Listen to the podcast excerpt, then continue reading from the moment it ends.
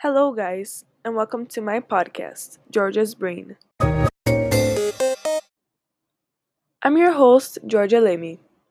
Today we're going to be discussing about racial inequality and its representation in the book, Who Was Martin Luther King Jr. by Bonnie Bader, and the podcast American Pendulum 2 by WNYC Studios.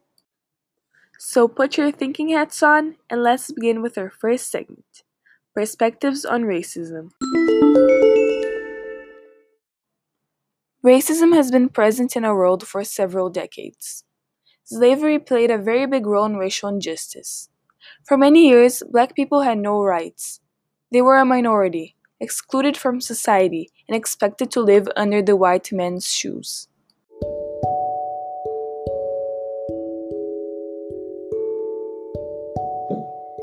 In the podcast American Pendulum 2, they tell the heartbreaking story of Dred Scott, a black slave in the 1830s who fought and sued for his freedom. The hosts discuss how black people were preserved from their rights, and, as Scott famously said, the black man has no rights that the white man is bound to respect. The injustice of the justice system closes the chances of freedom for him and even withdraws the opportunity of any African American gaining their independence.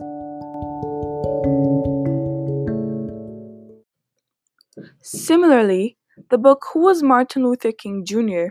also discusses the impacts of racism and black people being prevented from their rights.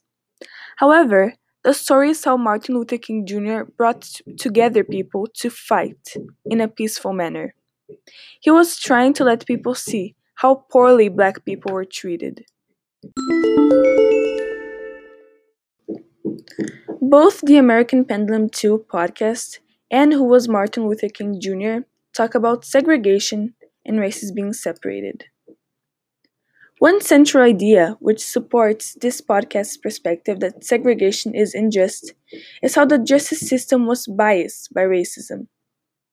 At 6 minutes and 48 seconds, the podcast claims that once you stepped into free territory, you become free as well.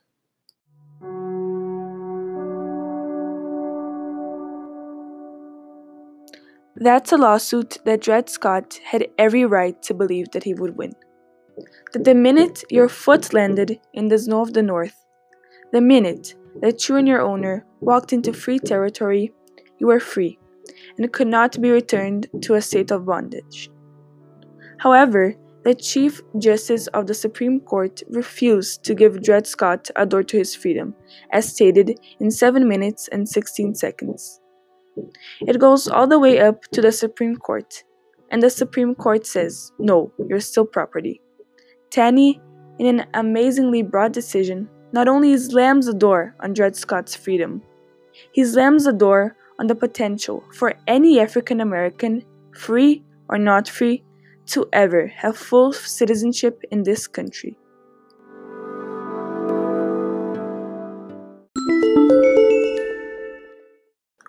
Both the podcast American Pendulum 2 and Who Was Martin Luther King Jr. uses techniques to support their purpose. The podcast uses numerous sound effects that makes the audience shiver in their seats and many emotions fly through them. One example is the fireworks sounds and music that played at 8 minutes and 14 seconds.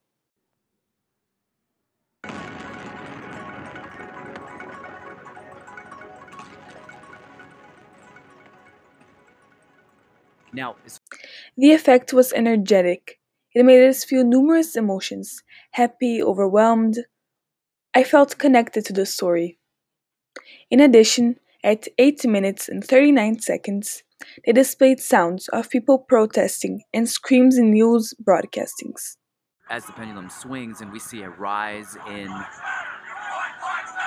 blatant, overt white nationalism. There's more than three dozen people injured. in violence over statues. This car plowed into a crowd of people. That line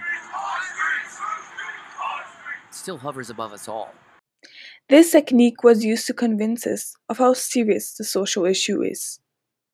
They were trying to connect with the audience emotionally so we could deeply, deeply understand the problem with racism. In the book, the author also presented a negative connotation and tone to set a dramatic, scary, and somber scene. On page 89, chapter 7, the author inserted the section Martin had been put in a jail cell all by himself. No one was allowed to visit, not even his lawyers. The cell was small and very dark. The only light came from a tiny window near the ceiling. Martin was scared. He worried about his wife and family. He worried about other protesters. By using the words dark, scared, we feel worried and sad for Martin. We try to put ourselves in his shoes and imagine us at a tiny, dark, and terrifying cell while worrying about our family and people fighting for their rights. A sympathetic feeling is born. Thank you for listening to the podcast Georgia's Brain, along with your host, Georgia Lamy. We discuss the racial inequality present in both the podcast American Pendulum 2 and the book Who Was Martin Luther King Jr. Now that you know more about racism, we invite you to think about this question What can I do to prevent this type of harassment from happening? Thank you, and until next time.